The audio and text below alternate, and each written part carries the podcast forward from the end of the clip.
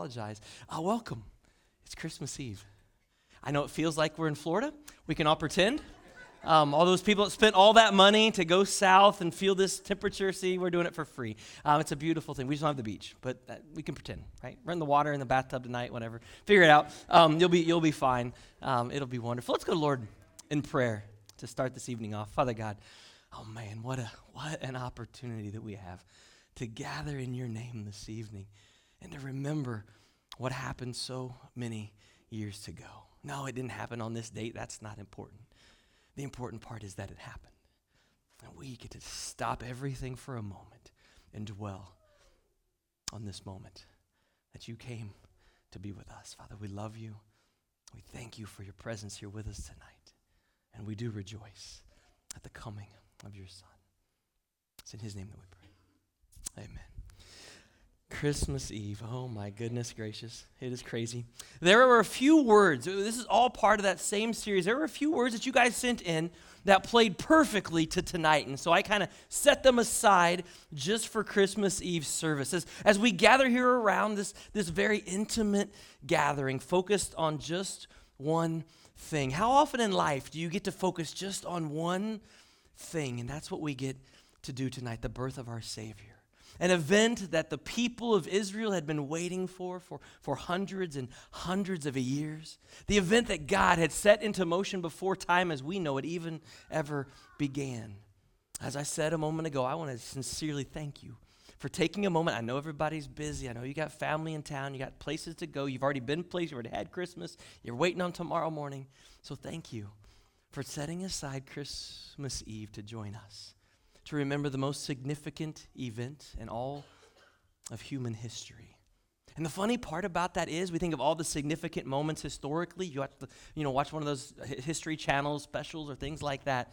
This one might be the most significant. It is the most significant one in all of human history, and yet it's the simplest and it's the purest event of all. Tonight, we're going to talk about just a few words, a couple of them for a little while and a couple for a real short period of time. Tonight we're going to start with something that Mary did throughout her life. It was a word that was sent in beginning in Luke 2. Luke records that the shepherds, these shepherds, they showed up out of nowhere to visit Mary and Joseph and this newborn king. How did they know he was there? How did they know who he was? The text that was read just a moment ago tells you, gives you the answers to that. The angel of the Lord had appeared to them and told them exactly who he was, where to find him, and even what he would be wearing so us, he, he was talking to guys. He needed the details to figure out exactly where there was no, he had to be very specific. But in verse 19, there was something that was said that we need to take note of. It said, But Mary treasured up these things and pondered them in her heart. She treasured this moment. Now, I don't believe this was the first moment that she treasured.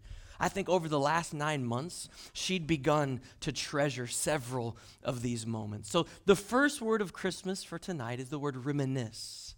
Reminisce. Let's focus on Mary. I'm sure she often pondered the encounter with Gabriel that told her that she would conceive and she would give birth to this incredible, miraculous son, and to tell him that you are to call him Jesus. We'll talk about that name on Sunday Jesus. He will be great. He will be called the Son of the Most High. The Lord God will give him the throne of his father David, and he will reign over Jacob's descendants forever, and his kingdom will never end. Imagine Mary that night in giving birth to that baby in that stable, holding that baby, reminiscing about the words that that angel had shared with her. And then all of a sudden, that random group of shepherds shows up to acknowledge exactly what Gabriel had told him would be the case. But it doesn't stop there. Eight days later, just eight days later, they took the baby to the temple, and two separate individuals acknowledged Jesus as the Messiah. The first one in chapter 2, verse 29 of Luke, a man named Simeon acknowledges him in a prayer Sovereign Lord, as you have promised, you may now dismiss your servant. For my eyes have seen your salvation, which you have prepared in the sight of all nations, a light for revelation to the Gentiles and a glory of your people, Israel. Then Anna, in the same temple, an 80 year old widow came up to Mary and Joseph and gave thanks to God. And she spoke about every single person that came into that temple until God called her home, who was looking forward to the redemption of Israel. The words of those two individuals would have echoed through Mary's mind throughout her life, especially as Jesus began to grow and mature. Now, just a couple of verses later, but several years in the life of Jesus, Mary and Joseph lose him. As a 12 year old boy, they lose him only to find him in the temple, asking questions and listening and talking with the leaders of his faith. They return home, and Luke once again uses those exact same words. He records that Mary is treasuring these things in her heart. She was thinking about them, she was dwelling on them throughout her life and his. These scenes would have been remembered. And as he grew, you know she was a mom. She was trying to piece all of this puzzle together, putting them all the way back with the words of the angel, trying to figure out how this would ultimately all lead him to be the king that she was promised so long ago. As Jesus began to perform miracles and signs and wonders, like that miracle of the wedding of Cana, Mary wasn't just present, Mary was one that asked him to do it. Do you think she reminisced about all those moments from the past and what she saw coming? As she watched and she listened to Jesus as he began healing, as he began teaching, she would have been taken back to all of those memories 30 years now in the making. The words of Gabriel, the visit from the shepherd, Simeon, Anna, all of those things would have rushed to the front of her mind as she saw things begin to unfold and his kingdom coming into being. And then Mary watched as her son was led away to die. And all of those memories would have been even more overwhelming as it seemed it was all coming to an end. Was the angel wrong? How could God's plan could be accomplished through this? It's impossible. There's no way, right? And at that point, as you know, she was praying for her son's life to be spared. Did she remember? Did she reminisce those final words of Gabriel to her in Luke 137 for nothing? Nothing is impossible with God. See, she better than anyone else on the planet and all of human history knows that. She knows those words to be true. Tonight, as we reminisce about Jesus' birth story and what it means to each of us, it, it, seems that this time of year, we often do just that. We take time to reminisce and think about the past. I'm sure every one of us have memories that just kind of make us feel warm and fuzzy inside. Do you?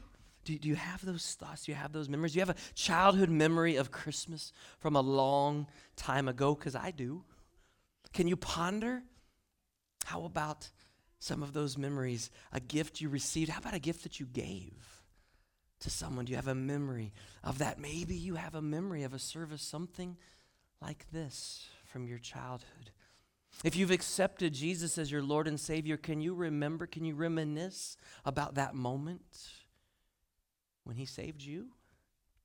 Maybe you were baptized that very day. Can you ponder some of the ways, can you reminisce about Jesus has changed your life? How he's guided you, how he's directed you through your life. And for some of you, be very honest, he has literally saved your physical life.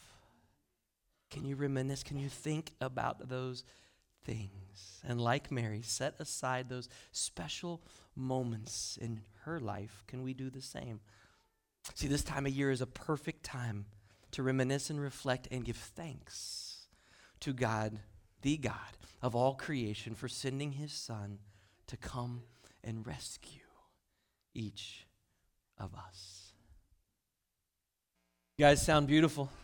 It's one of the joys. You guys are all set in the back. You never get to experience that. You don't get to, to hear everyone singing. I, you got to try up front one time, just once. We don't want too much. I mean, bad things might happen if you come up here too long, but, but at least try it, you know, just see what, what happens. The second word uh, for tonight is the word tradition. Tradition. Merriam Webster defines it this way the handing down of information, beliefs, customs by word of mouth or by example from one generation to another without written instructions. In recent years, the word tradition has kind of gotten a negative connotation to it. For some, it's, it's the stigma of an old idea or a, a relic from the past. And in some cases, it's true, right? We know that. Some traditions definitely carry a little bit of negative baggage and sometimes even some hurtful meaning for some. Some traditions prevent movement forward, creativity, productivity, and even growth. Some traditions really don't have any purpose. They really don't have any meaning. It's simply done that way just because, well, it's always been done that way. Who's ever heard that before? Especially in the church, right? Yeah, that's a reality that we deal with. But you see, not all tradition is bad. Let's start with the superficial. Does anyone have a family gathering where grandma so and so or aunt so and so always brings such and such? And it's delicious. And you can probably taste it right now if you think hard enough about it. And I apologize for bringing it up. What is it for you?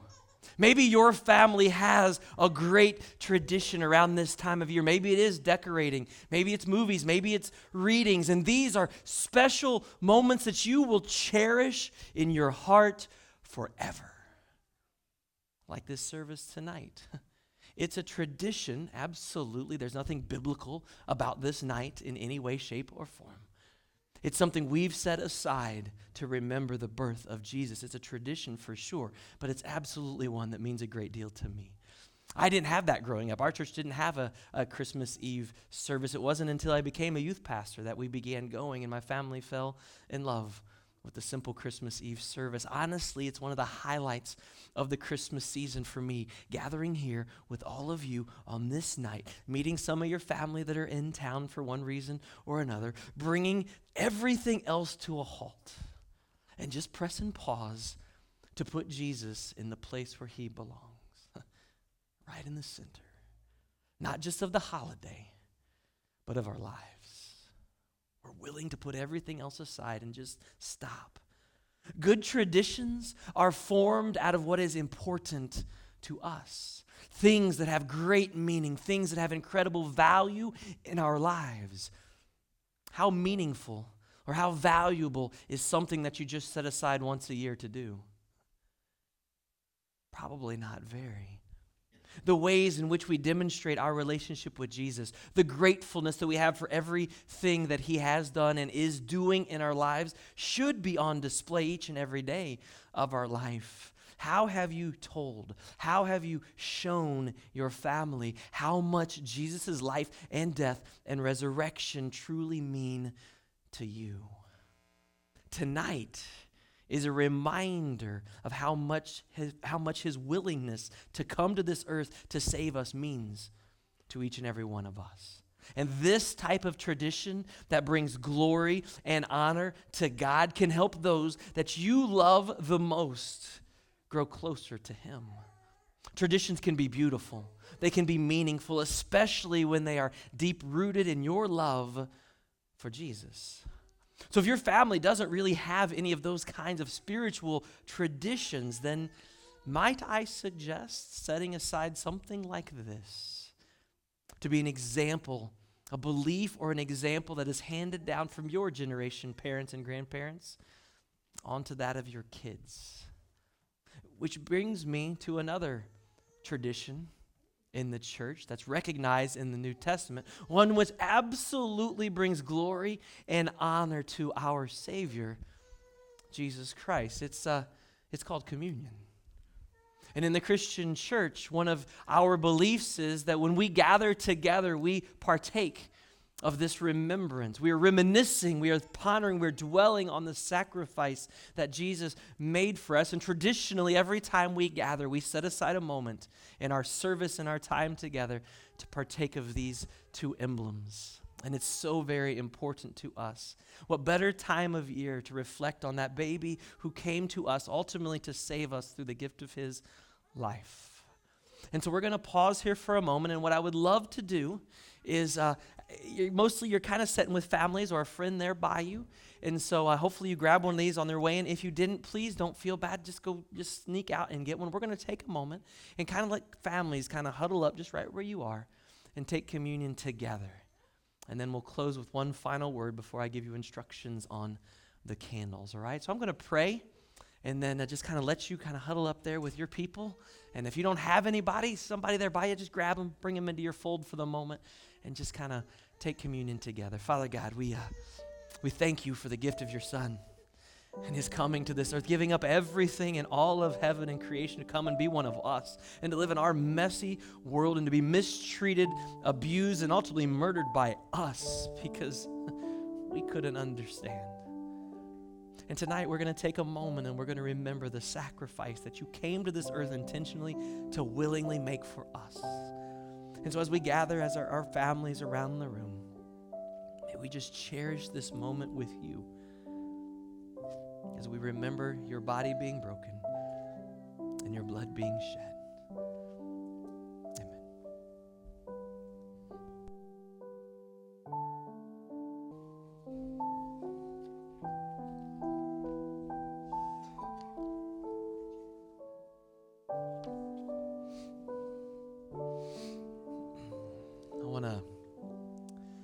Leave you tonight with one last simple word.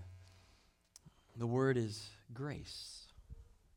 Someone sent in the word grace, a, a beautiful word, such a peaceful word. If you take time and you say the word grace, it truly has kind of a calming effect on your soul. And I'm sure all of us have experienced God's grace in some way, shape, or form in our lives. Even if you don't have a close personal relationship or you don't feel as if you have a close personal relationship with Jesus, He's, he's offered His grace to you, and I promise you've been the recipient. You know, for me, I, I don't know what all you've been through in this last year, but uh, for me, uh, God's grace is, is very evident. Uh, there's a, a, a, a, decent chance that I, I might not be here this Christmas. Seeing a cardiologist in, in, in November and just describing to him what I went through in August, he said, Well, you, you, uh, you did the right thing. Most men don't do that because I didn't have pain. I didn't have lots of the symptoms one would typically have of a heart attack. And most men go home and go to bed to sleep it off. And, and that's the end. God's grace is something we obviously don't deserve in any way, shape, or form. I think we all know that. But the reality of God's grace in our world, it's kind of been redefined in our world. And today, the word grace is often used to define a kind of beauty or even movement. And there's nothing wrong with that. It, it, graceful is, is a wonderful description. It might be used to define how someone handles pressure, how they deal with those kinds of things. It might have to do with the words that people use when they're speaking. Again, nothing wrong with those definitions, but its true meaning as it relates to the birth of Jesus Christ and why he came, oh, it's so much more beautiful than our current definition of grace. God's unending, loving kindness, God's merciful kindness. Listen carefully a gift that can never be earned but only be received freely. A gift that you and I are never worthy of. In fact, we deserve quite the opposite. Yet God pours out His grace upon us moment by moment when we don't deserve a single drop. In the final verse of the song that we're about to sing, some of you might know Silent Night the word grace is paired with another word. Do you know what it is? Can you sing the last verse in your mind? Listen closely. Silent night, holy night, Son of God loves pure light, radiant beams from thy holy face with the dawn of redeeming grace. The dawn of redeeming grace. I want you to think about this. If you're able to close your eyes and imagine that first sunrise after the birth of Jesus, the world had forever been changed on that night before. His coming had brought something new to humanity the gift of God's redeeming grace. You see, God alone has the power to offer this grace. Jesus alone came to fulfill every requirement for us to receive that grace. Have you received God's unmerited favor in your life yet? Have you fully embraced the free gift of God's grace? There's an old hymn that says it this way Marvelous, infinite, matchless grace, freely bestowed on all who believe you that are longing to see his face, will you this moment receive his grace? Grace, grace. God's grace. Grace that will pardon and cleanse within. Grace, grace, God's grace. Grace that is greater than all our sin. That is what we celebrate tonight. The one who came as a baby, giving up his power and his position in all of heaven to offer you and I this marvelous, infinite grace, grace that is greater than all our sin.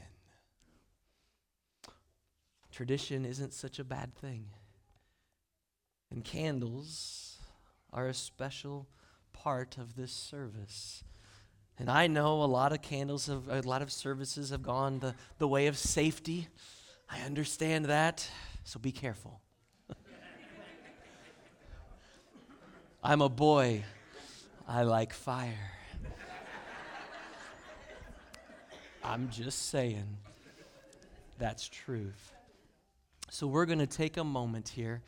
And Cheryl's going to begin playing, and, and we're going to begin lighting. And then once everybody's about there, then uh, we'll begin singing Silent Night together. At the close, just extinguish that candle, and there's white buckets on your way out that you can put those candles in because uh, they're reusable. So why not? Right? So this will be a great time. You're going to kind of stay seated. I've got some gentlemen around the room that I've asked to go ahead and light their candles, and they're going to start passing that flame around the room. So Corey, that was your cue. You, there you go. Mike, that was your cue as well. Very good. hey, it's okay. It's there's no, you're fine. Take a moment with your family and just enjoy the beautiful room We'll close in prayer and we'll ask that as you leave tonight, this room, if you could leave quietly, that would be great. We'll fellowship in the, the fellowship hall and take a cookie for the road. Absolutely. Thank you for joining us tonight. I'll close in prayer after Silent Night.